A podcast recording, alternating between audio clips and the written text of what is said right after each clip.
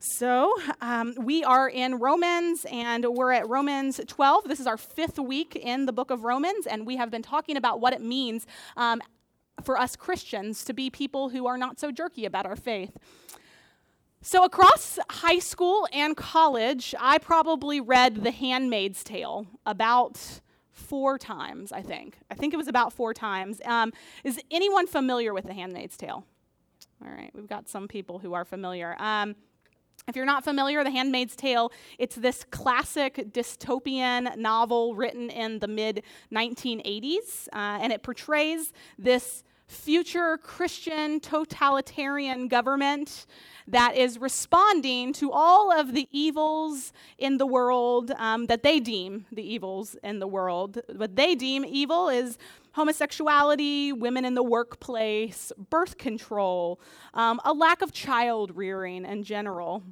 In this future, um, infertility is now rampant in this community. It's an epidemic, and their solution to infertility is to sexually enslave fertile women and make them reproduce for the infertile elite of the society. It's, it's dark. like, there is not a single redeeming character in the whole novel. Eh, I mean, there is, but very few, very few. So recently, Netflix came out with a, um, a version of this story. Has anybody watched it at all? How many of you like feel like you like have to go to church after you watch it? Like there is something I, I, mean i watch i watch game of thrones and at least there are some like really good characters that just make you like see um, goodness on display. But like there are episode after episode after episode of handmaid's tale that just drive you into a depression. It can. Um, but what i noticed in it is uh, this emphasis on faith um, as words and actions, which makes sense, right? We know faith as words and actions but this overemphasis on words and actions, so much so that the Bible is quoted throughout this all the time in Handmaid's Tale. Over and over again, the Bible is quoted. They greet each other in the streets with, um, Blessed be the fruit of your womb. But there is this nasty creepiness about it. And so the, the use of words, I keep noticing over and over again the use of words and the use of actions that follow those words and basing them on, on the Bible. Saying that the Bible can teach you very well these things. And we've created an entire society that subjugates women based on using words and actions from the Bible. Offred is the main character in this, um, well, this show, but book first. Offred's the main character. And she's she wasn't really that religious to begin with. That she, if, when you see her previous life, she, she's a spiritual but not religious. Maybe, maybe she's just atheist. I don't know in her regular life, but she notices this emphasis on words and actions as it relates to the interpretation of Scripture, and knows something isn't right. She doesn't dismiss it altogether as this is Christianity and a whole she knows there's just something not right about this. And so she finds inscri- written, etched into the wall in her room, a phrase that kind of gets her through. It's not a phrase from the Bible. In fact, it is um, not a phrase I would normally use in church around kids. Um, but she sees this one little phrase etched into the wall that says, Don't let the bastards get you down.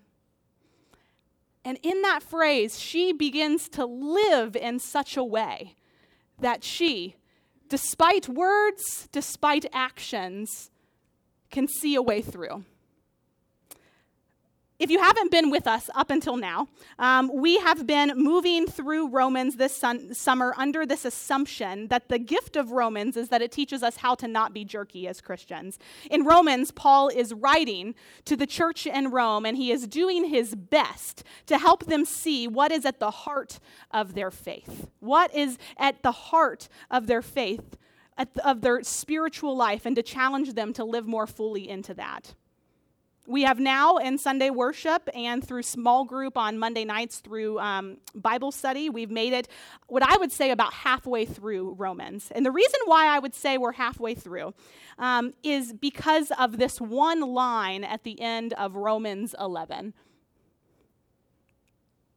For from him and to him and through him are all things. To him be the glory forever.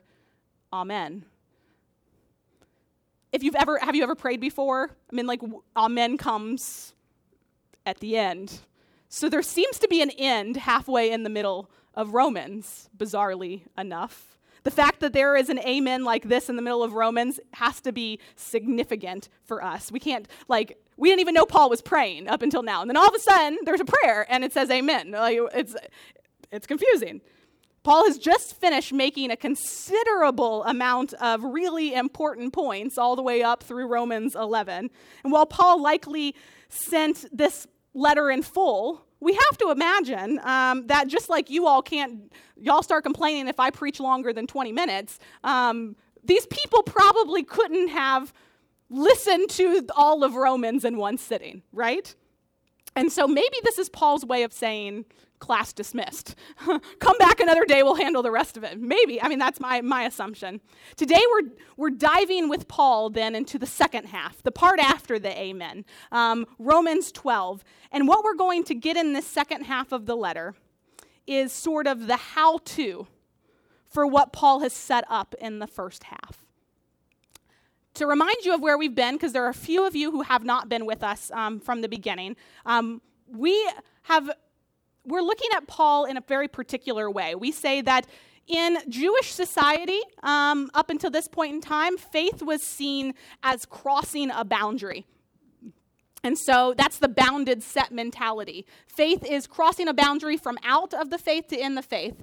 And we said that Paul is narrating it kind of differently. He's saying that faith is less about whether you move from out to in, faith is more about are you moving closer to Jesus or are you moving further away from Jesus? And so people at a variety of points all over the place are moving closer or further away.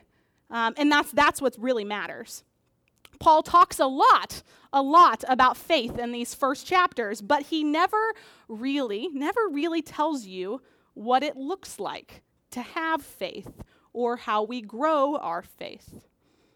And I'll say, as a follower of Jesus, sometimes faith gets really hard. Sometimes when I want more of it, or if I ask you, do you want more of it? I'm not exactly sure what that means or how to get it. You hear me say that and you go, I don't exactly know what that means or how to get that. Sometimes when people ask me questions about my faith, I don't really have good ways of defining what faith is. I have a really inclusive understanding of the gospel, but if someone asks me really what that means, I get pushed up against a wall a little bit. Because uh, for me, faith is, is not just a set of beliefs or a set of right actions. Faith is part of my existence, or it should be. And so when it comes to faith, I feel like I need a little bit of something to hang my hat on. I need something to get me through. And so perhaps that's why we like boundaries. I think this desire to have something to hang our hat on is at the, the heart of Offred's perseverance and the handmaid's tale. She has to find something because the words of Scripture have done her no good. So she has to find something else to get her through. It's at the heart of me being uneasy about whether or not there are boundaries to faith. It's at the heart of our Monday night um, our Monday night Bible study has been has been really struggling with this like we like the idea that there's no boundaries, but how is that actually lived out? Because it seems like there are, and what do we do with that? I told I told Ed that I was dedicating this sermon to him today. And so we start out in chapter 12 with Paul making this switch where he goes from speaking theologically and practically about boundaries and church and who's in and who's out um, and why or why not are they in and out, and um, to offering us what I think are some really concrete, tangible things that we can hold on to when it comes to having faith. And so, this is where hopefully we will all be brought onto the same page. At the beginning of chapter 12, we get iconic Paul. I appeal to you, therefore, brothers and sisters, by the mercy of God, to present your body as a living sacrifice, holy and acceptable to God as your spiritual worship. This is, this is strange language. Not strange for us because we've heard it for a long time, but strange language. A living sacrifice. When, when they would hear sacrifice, when when the people in Paul's day would hear sacrifice, they would think of killing something and putting it on an altar. And it was this really crucial part of worship, of faith for them, this sacrifice, this exchange. But what Paul is saying now is this is what it looks like for us to live lives of faith, to live worship, to live out worship, to present not some slaughtered thing before God, but to present ourselves before God. This is our spiritual worship this would have been revolutionary. I mean, as much so as Jesus saying, I'm now your Passover, I'm now your lamb. This is equally as jarring for these people. And then Paul goes on to say, Do not be conformed to this world, but be transformed by the renewing of your minds. And this is super important. Paul is saying, You've been moving in a direction that is away from Jesus, don't be conformed to that direction. So that means some people are moving away from Jesus. For those of you who think I have been saying that everyone is moving closer to Jesus, I'm not saying that. Don't be conformed to that direction. You are moving away. Where do you get this directional language? This is this scripture right here is why the bounded set makes no sense whatsoever because the word transformed means in the Greek to turn around. It doesn't mean to hop across, it doesn't mean to move from one place to the other. The word in the Greek means to turn around. And so that means you're going the wrong way. It's the same word we use for repent, to turn around, to turn your body around and reorient into a direction towards God. This is the verse where we blatantly come face to face with Paul's refusal to use in and out language. Paul uses the language of movement instead, moving from, um, from going one way to going closer to Christ. And this is what transformation looks like for us. This is the only way to narrate the life of faith. And so, Paul in two verses has pretty much summarized all of the last those are those two verses are meant in, in romans 12 to summarize all of chapters 1 through 11 you've been going in the wrong direction. I'm going to turn you around and you're going to go in the right direction now. But what comes next to paul for paul in this verse is how to do that. This is where we get to the how to um, what comes next for paul is a list did y'all like notice the list? It felt very list like. You could have put bullet, bullets on all those things. Um, what it means to have faith. But before we read that, I want to pause for a second and address some of some apprehensions. I Paul, for Paul to strip away the boundaries, and Paul does, I still do believe that Paul does it. I'm gonna stick with that. Some of y'all can disagree with me. I still believe that Paul strips away the boundaries. And for us to talk about that boundarylessness, that weird world of no boundaries for us is incredibly anxiety producing. When we take away boundaries, it creates in us a sense of anxiety because how, how do we participate in this then? we, we, if we don't know how to define ourselves and define where, the, where, where the, the boundaries are, we see this in all kinds of places in our lives too. We see it in kids who go to college, right? A kid goes off to college and they've had the boundaries of their parents' household and the rules and the expectations of the house under curfews and meal plans and all that. And they go to college and they gain 20 pounds in the first semester and they are experiencing what it looks like to stay out past 12 for the first time. And then they just go completely crazy with it. Some of that might be some of you. It's and it's anxiety producing for parents as their kids are getting this, this taste of no boundaries all of a sudden. This also happens in dating, I would say. Think back to when you f- maybe first started dating or were going on first dates of some kind perhaps you're swiping Tinder right now while I'm preaching. That could be true. But remember that awful first date? Like you're on that first date and you have no clue what the expectations of this person are for you. No idea. And so you're just throwing jello at a wall, like, I'm going to tell them every cool thing about me, because maybe one of these things will connect with them in some way. And then I'll have an in, and they'll remember that, that one thing for me. Um, this is why dating sites actually suggest, um, so online dating sites actually suggest that you have a friend or your best friend to fill out the profile for you, because you are likely to give such this, like, this generalized view of yourself because you want as many possible people to, to hit you up, like m- as many possible hits as we can. This is also a conversation we're having in the life of Kingstown of who are we as a church and that desire to not put boundaries on who we're for.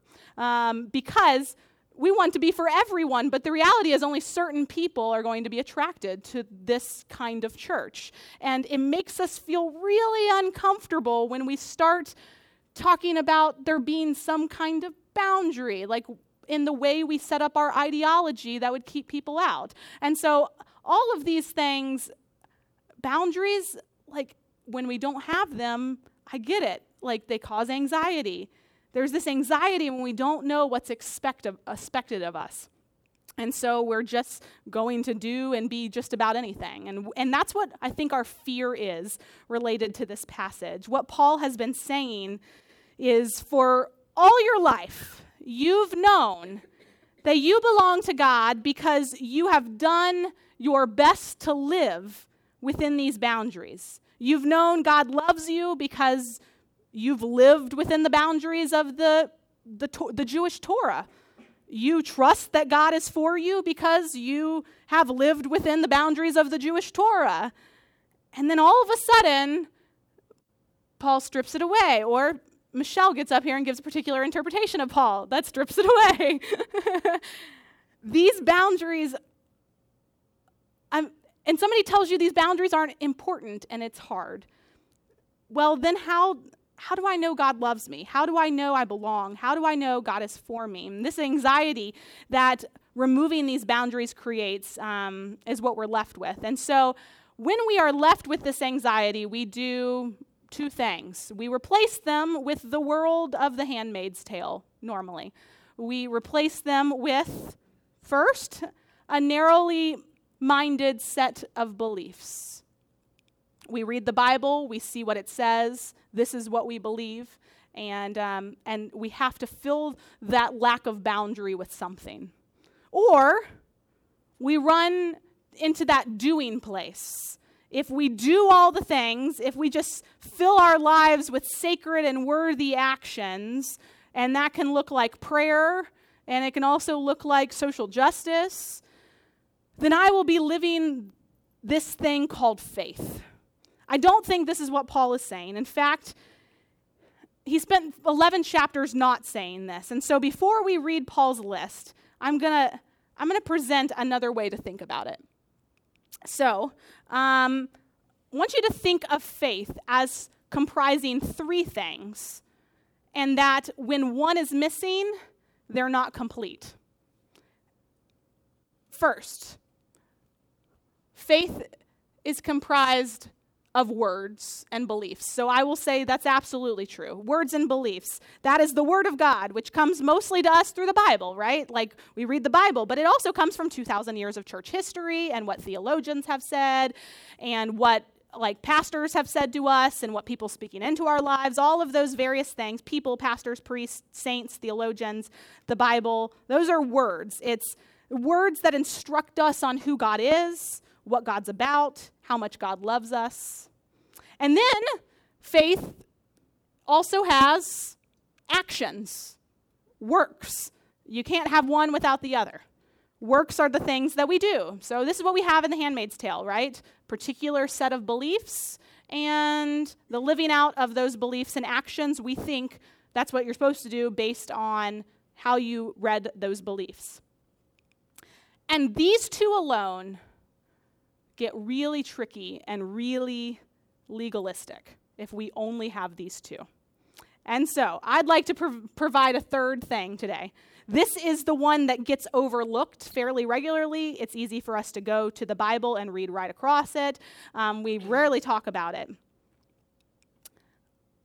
When you think of Jesus, Jesus interacted with folks um, through teaching them, and Jesus sent them out to do very particular things. Hey, go bring me loaves and fishes, and then we are going to multiply them, and you're going to do these actions.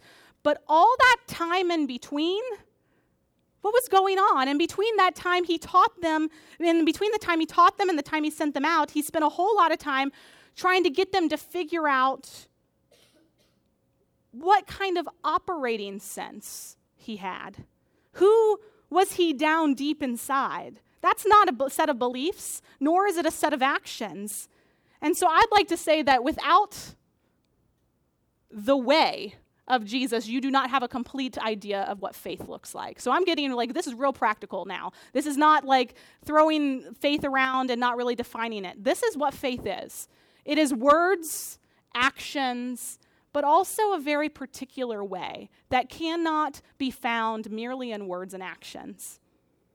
Because there's no way that Jesus could have pinpointed all of the thousands of things that would happen to us in our lives, all the very thousands of things we're going to come against. I mean, just think of what's on the news right now and how we in, interpret where Christians stand right now. Where, where do we fall in this? And there are so few scriptures that tell us what to do here, or so many scriptures we misunderstand here or try to employ in the wrong case here. What about all that stuff in between what Jesus told us to do and what Jesus said we are to believe? Um, my husband works for Geico, and Geico has been functioning, Geico Actuarial Office has been kind of thinking a lot about this new Google vehicle uh, and the self driving vehicle thing. Uh, Google has been, Google and insurance companies, trying to figure out how do we. How do we prepare for these self driving vehicles and all the ways this, this could go wrong, right? So, Google is putting the vehicles on the road and putting drivers in the vehicle just to make sure nothing happens. And they're trying to program these vehicles with knowledge of the thousands of things that they could come across in a day. All the, the stop signs and the, uh, and the other vehicles coming near and somebody swerving in front of and the pedestrian on the crosswalk and all that. Like programming these vehicles to, to be able to sense all of these things. Well one of the google executives was telling a story about this process and said that in the process, there was one, one of these drivers that were with the vehicle said that in the middle of the street, there was this woman in an electric wheelchair with a broom in her hand, swatting at ducks to get them out of the road. And, like, that's not something you program a vehicle to be ready for. And I mean, sometimes, and I have to say, you know, like currently when I look at the news, I think I just picture a woman with a broom swatting ducks out of the road. There are so many things we could never have anticipated. And the Google car figured out how to move around this thing, anyways. You can't anticipate an electric vehicle with ducks and a broom and a woman. But thanks be to God for that woman and for those ducks. like, and that there's a vehicle that knows how to move around it. That is what the words of Jesus and the actions, the works, do not teach us how to sense. They don't teach us how to sense women with brooms and all the ducks they're swatting at, because that's what it feels like the world is throwing at us. It's only knowing the way of Jesus, it's only knowing the character and the heart of Jesus that we are able to understand how to move in the world in these ways.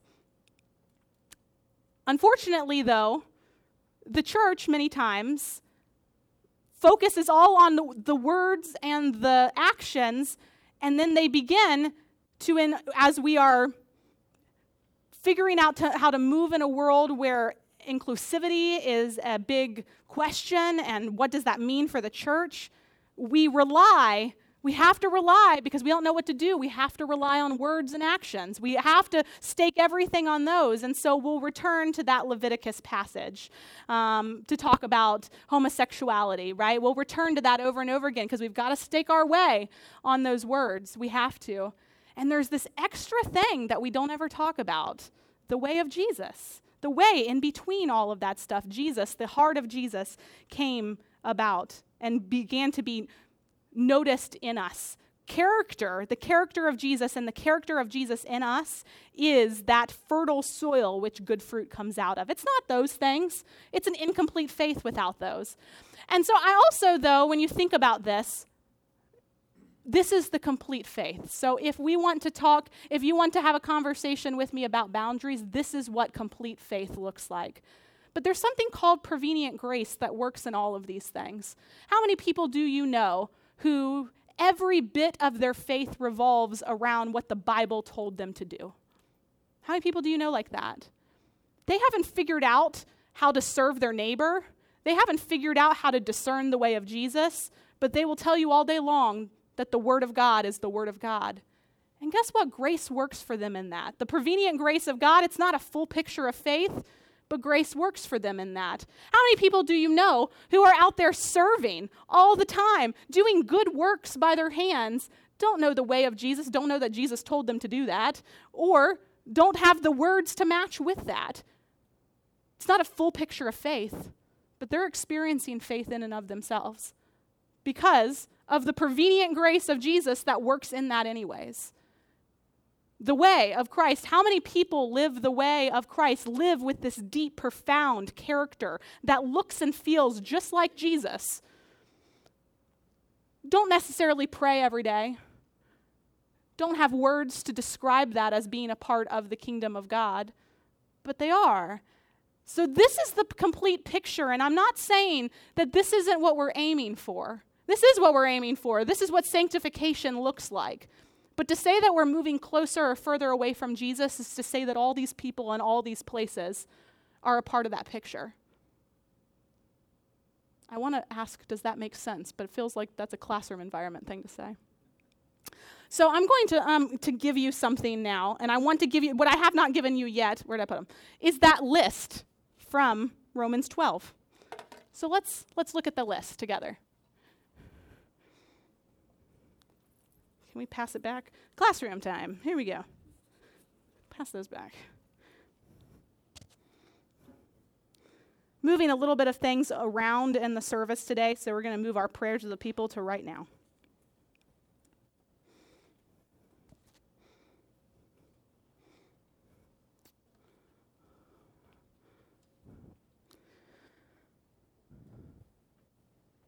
So here is the end of Romans, starting with about, um, I didn't put the verses, but I believe it's like verse 14. Um, this is the message version of this. I'm just, let's just read through it and kind of just like soak in what this says. This is not what we are to do, it's not what we are to believe, but it's the way we are to live our lives. Love from the center of who you are don't fake it. Run for dear life from evil. Hold on for dear life to good. Be good friends who love deeply. Practice playing second fiddle. Don't burn out. Keep yourselves fueled and aflame. Be alert, servants, cheerfully expectant. Don't quit in hard times. Pray all the harder. Help those in need. Be inventive and hospitality. Bless your enemies. No cursing under your breath. Laugh when others are happy. Share tears when they're down. Get along with each other. Don't be stuck up. Make friends with nobodies. Don't be that great somebody. Don't hit back. Discover beauty in everyone. Don't insist on getting even. That's not for you to do. I'll do the judging, says God. I'll take care of it. If you see your enemy hungry, go buy that person lunch. If, he, if, you, if he's thirsty, get him a drink. Your generosity will surprise him with goodness. Don't let evil get the best of you. Get the best of evil by doing good. I think you could break it down into four categories of what is the way of Jesus a love that is genuine, a fervent seeking after God and serving of others, a generosity with your life and with your, your finances and with everything, just spilling over in generosity. And then this living for reconciliation, always, always, always living for healing and reconciliation. This is the way of Jesus, and this doesn't really tell you what to do. I mean, even you could. That's uh, there's an action in the last one, the feed the hungry piece. But quite frankly, um, how many of us are hungry too? So, whatever you have in your mind of what it means to feed the hungry, it's to discern who around us is parched in life and how to be present for those people. This is the way of Jesus. So, I would love for the band to come forward and to say that you're presenting your body as a living sacrifice before God is this way of of surrendering. And this is the way of surrendering. Guess what?